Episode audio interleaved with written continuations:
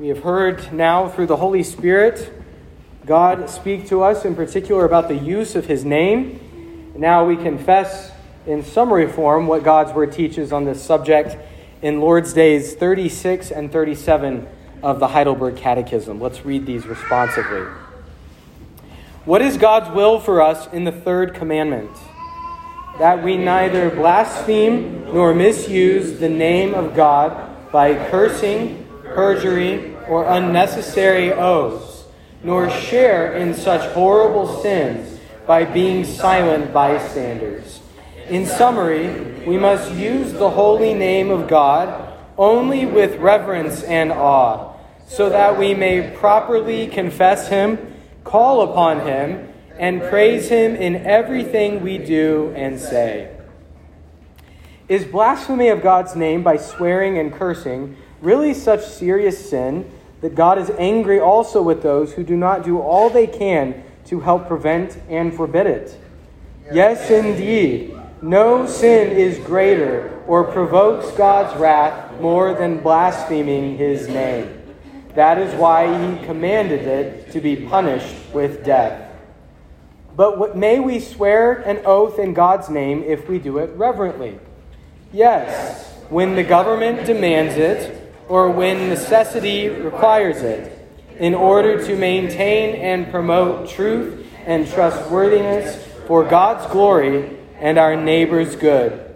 Such oath taking is grounded in God's word and was rightly used by the saints in the Old and New Testaments. May we also swear by saints or other created things. No, a legitimate oath is calling upon God as the one who knows my heart to witness to the truth and to punish me if I swear falsely. No created thing is worthy of such honor. Let's go to the Lord and ask for his help. Almighty and everlasting God, our Heavenly Father, we acknowledge that we are sinners, conceived and born in sin, and unable of ourselves to do any good. But we do indeed repent of our sins. We seek your grace to help us in our remaining weaknesses. And so now, through the teaching of your word, which we confess with the church throughout the ages, satisfy our hunger and quench our thirst with your refreshing truth that we with all our hearts may love and serve you with our Lord Jesus Christ and the Holy Spirit, the one and only true God who lives and reigns forever and ever. And all the people of God said, Amen. Everyone calls upon the name of God at some point. At some point in their lives, everybody will cry out to God in one way or the other, say his name, use his name. We hear the name of God in our worship, but we also hear the name of God in the profanity of our family and friends, of music and movies. We hear his name in sermons. We also hear his name in a moment of shock or anger, perhaps from our own lips. Even hardened atheists will speak the name of the Lord in their darkest moments. They will suddenly uh, assent to the fact that there is a God and that, is, that He is their only hope. Everyone uses God's name, but how do we use God's name rightly? What is the right use of His name? We turn today to the third commandment and to the topic of God's name. That commandment being, you shall not take the name of the Lord your God in vain, for the Lord will not hold him guiltless who takes his name in vain.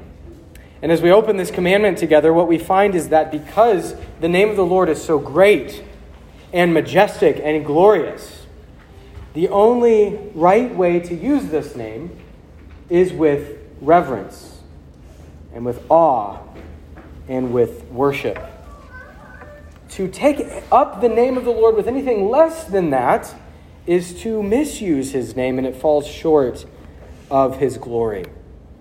Why is that?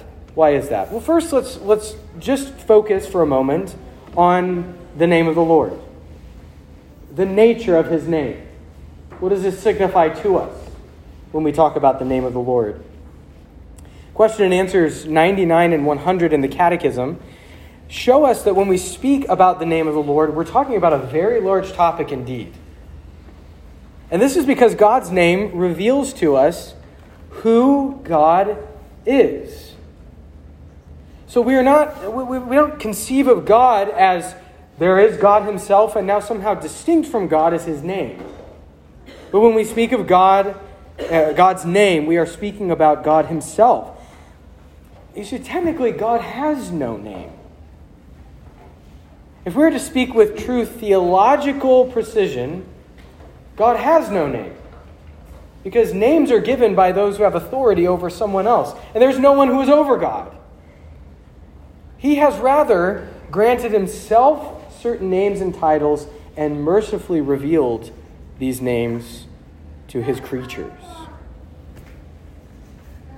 Perhaps the most important name that God reveals to us is what we see in our Bibles as the capitalized Lord. But all the letters of, of L O R D are capitalized. Uh, the Hebrew behind this word is thought to be pronounced Yahweh, although we're really not sure. And so we, uh, we simplify it to be Yahweh, uh, though, though it has historically been simplified even further to Jehovah. So if you ever hear, if you ever hear people talking about Jehovah in truly Christian circles, uh, instead of Jehovah's Witness circles, making that distinction there, we're talking about this same particular title. We say Jehovah in some of our metrical psalms that we sing together. We're simply talking about Yahweh, the capitalized Lord of the Old Testament, and the Lord of the New Testament as well. When we speak of God's name, we're speaking about God Himself and all that shines forth from Him. In other words, to speak of God's attributes is also to speak of God's name. Uh, the, to, to speak also of his actions is to invoke his name. This is why, when we come to the topic of the name of the Lord in our catechism, it feels like all kinds of things have been added to what seems like a relatively simple thing.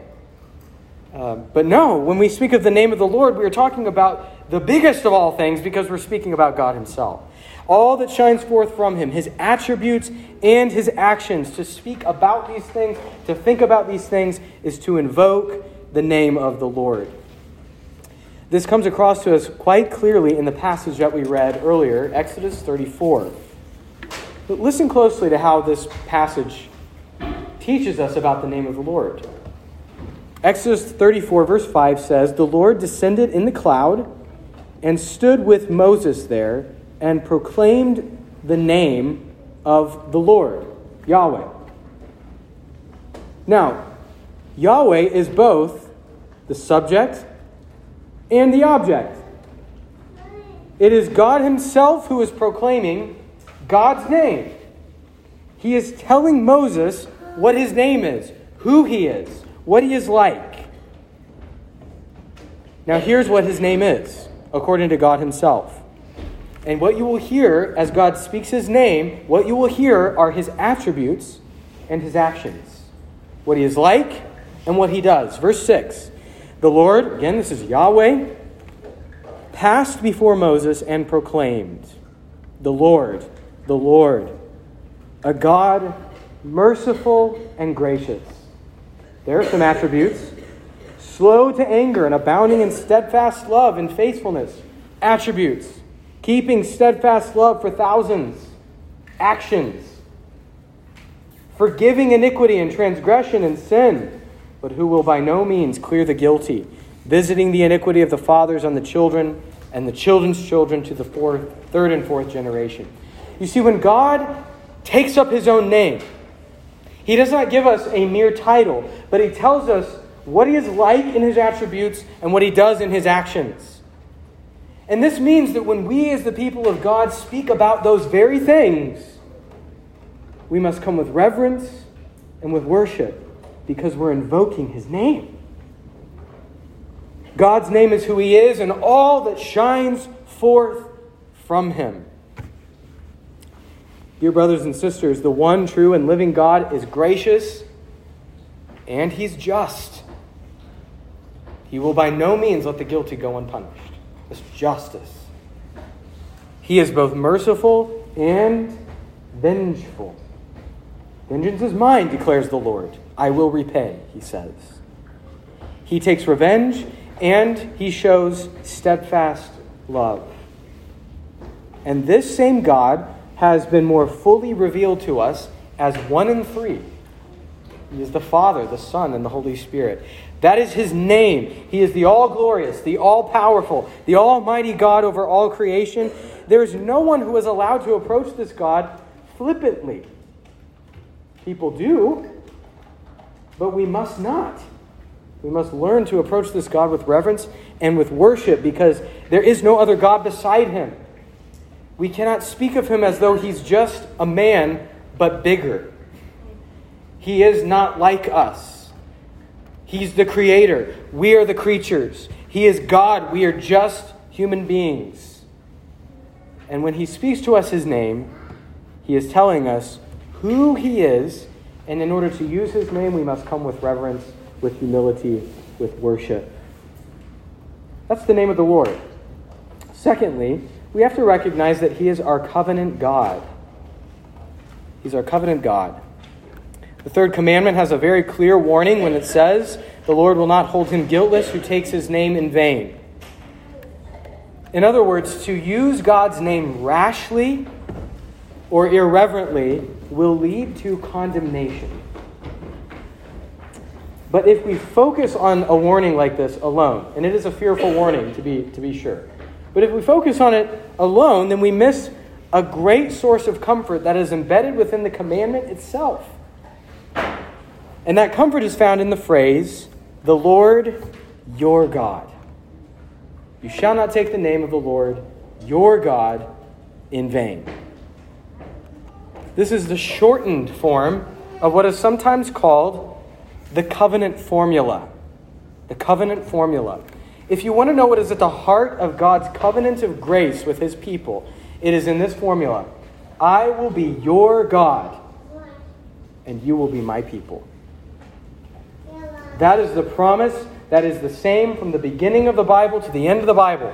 I will be your God and you will be my people. And it does not matter how you try to overthrow this great plan for you to be a part of my covenant, I will win in the end. You will be my people. But here in the commandment is that shortened form You shall not take the name of the Lord your God in vain. Because you see, the commandments assume that those who are receiving them are already a part of God's covenant of grace. Those who have been liberated already from Egypt, so to speak. It is those who receive the commandments of God. I am the God who brought you out of the land of Egypt. You shall have no other gods before me. See, I'm the Lord your God. You can't have any other gods. I brought you into this, this uh, covenant already. And therefore, when, we, when it comes to using this same God's name, we have to remember that it is the name of our covenant God. He's not just any God, He's not some generic God. He's your God because He has graciously, through His Son and by His Holy Spirit, brought you into His gracious covenant. Christ has redeemed you by his blood, wiped away your guilt and your sins, including the great sin of taking his name in vain. And so there was hope for blasphemers. There was hope for Paul, wasn't there? The chief of sinners, a blasphemer, if ever there was one. There is hope for those who have spent a lifetime taking up the name of the Lord irreverently, incurring otherwise great wrath upon themselves, that wrath is now taken away because it has been faced by Jesus Christ. There is hope for those then who come to this covenant God, acknowledging their sin and asking for his forgiveness. To those who belong to this covenant of grace, there is abundant mercy available. But we've seen that God's glory and majesty are the reasons why we revere his name. And now we must add to these reasons also his love and his grace. We've spoken in uh, previous sermons about fearing the Lord and how fear and love are not at the opposite ends of the spectrum. We've, we've talked about this several times. Fear of God, love of God are actually not the opposite end of the spectrum. But rather, fear is the kind of love that we are to have for God. We come with a trembling fear and love for God because He's not only the all glorious God, but He is the all gracious God. And He's your God for the sake of Christ, His Son. He has done this, He's brought you into His covenant so that you might have confidence to use His name. Because you must use His name. If you're to worship and, and live a, a trustworthy life before Him, you must use His name. And uh, to be a part of His covenant means that you may have confidence to use His name, to call upon Him, to praise Him, to invoke Him. He's your covenant God. Lastly, how do we use the name of the Lord? How do we now take what we have learned about his great and glorious and gracious name and use his name for his glory and for our good? Remembering that Christ is renewing you by his Holy Spirit, and knowing now that God is your God, it is therefore your privilege and your duty to use God's name rightly. How do we do this? The first and probably the most common way would be daily trustworthiness. Daily trustworthiness. The Pharisees of Jesus' day would try to make vows without invoking God's name explicitly. There was at this point in, in their kind of intricate system of, of making vows there was a hint of superstition. They did not want to say the name of God in an irreverent way and therefore incur judgment, and so they just stopped using his name when they took vows. And they would swear instead on something that seemed lesser than God, but might be related to God, so that the vow would stand, but they'd still be safe. And uh, Jesus points out the hypocrisy of this and basically says, no, that is taking the name of the Lord in vain. Because we are to take up his name, but we're to do so reverently. Now, this is kind of what, what Jesus is getting at in Matthew chapter 5. It is the abuse of vows that led Jesus to say, Do not take an oath at all. Let what you say simply be yes or no. And we saw James echo that same teaching in chapter 5 of his letter. Now, this points us to daily trustworthiness. Uh, the point that Jesus is making is that if, you if you say you're going to do something, do it. And if you say you are not going to do something, then don't do it. Let your yes be yes, your no be no. This is simple daily trustworthiness.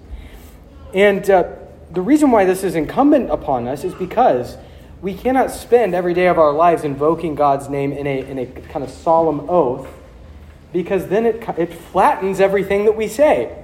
Everything is now taken up to be a very solemn, weighty thing where we're taking up the name of the Lord. No, Jesus says. In that case, if you were to if you're going to abuse uh, the necessary oaths, if you're going to abuse this provision, then don't make a vow at all. Don't take oaths at all. He's pointing us to daily trustworthiness, and this is because God hears all that we say. He knows whether or not we intend to keep our word or not whether we have explicitly taken up his name in a solemn vow or not. So Jesus and James after him say, Stop playing games. Stop playing games about this. We don't swear on our mother's graves. We don't swear on our family. We don't swear on a, well, sometimes we swear on a Bible in public, in, in, uh, in a court of law as a signifier that we are swearing God's name. But we don't swear in these flippant ways on things that seem maybe important to us, but are not God Himself. Those are the same kinds of games that the Pharisees were playing. Rather, we are to live lives of simple, daily trustworthiness and ask for forgiveness when we fail to live up to our word. Daily trustworthiness. Secondly, we use God's name through necessary oaths. Necessary oaths. Jesus and James both guard against the abuse of taking oaths, but there are times when more formal weighty swearing is useful. The Catechism says when the government demands it or necessity requires it. And so we see Old and New Testament saints making oaths. Uh, in Genesis chapter 20, Abraham makes a vow when he makes a covenant with a local tribal king, King Abimelech. The king says, You need to swear this. They're making a legal contract. And Abraham is more than happy to. He swears, he makes an oath. The Apostle Paul in the New Testament, Paul himself swears in the text of his letters. We see it written out before us when he feels that it's necessary in defense of his own ministry or when he wants to bolster something that he has said that seems unbelievable. So he says, I call God as my witness, or something like a formula like that several times in his letters. And so it is right for us to use God's name in such a way, but it needs to be necessary, a necessary oath. So we, we have daily trustworthiness where we very simply let our yes be yes and our no be no. But there are times when, when necessary, we may take solemn oaths and invoke the name of the Lord. So let us do away with casual ways of speaking. When it comes to swearing, you know, I swear this, I swear that. Again, I swear on my mother's grave, whatever it happens to be. Let's do away with these casual ways of speaking and instead reserve that language for times of necessary oath taking. Lastly, this morning, another way to reverently, worshipfully use the name of the Lord is to control our tongues. Sometimes we talk so much and so thoughtlessly that we do not think twice about how we're referring to God or his attributes or his actions. It's no little thing to speak about the triune God. He is a consuming fire. And so we must learn to control our tongues because it will not do for us to speak about God as though he's just another person or as though he is merely a topic for study and debate. He is God. Uh, he is the great God. He is the great King above all gods. And furthermore, he is your God as a member of the covenant of grace. And so we come with reverence, with awe, we come with humility, we come with a willingness to worship at his footstool. For Christ has redeemed you by his blood, and he is renewing you by his spirit. So, brothers and sisters, make alive the new self. With God's help, make alive the new self and use the, the great name of Almighty God only with reverence and worship. Amen. Let us pray. Our gracious God, you build your church on the foundation of the doctrine of the apostles and prophets, Jesus Christ being the chief cornerstone. And so we pray that you would bless our congregation to grow in their teaching. Assist us in meditating with joy on your mighty acts. Enlighten our minds more and more with the light of the everlasting gospel Kindle in our hearts a love of your truth. Nourish us with the full counsel of the Word of God.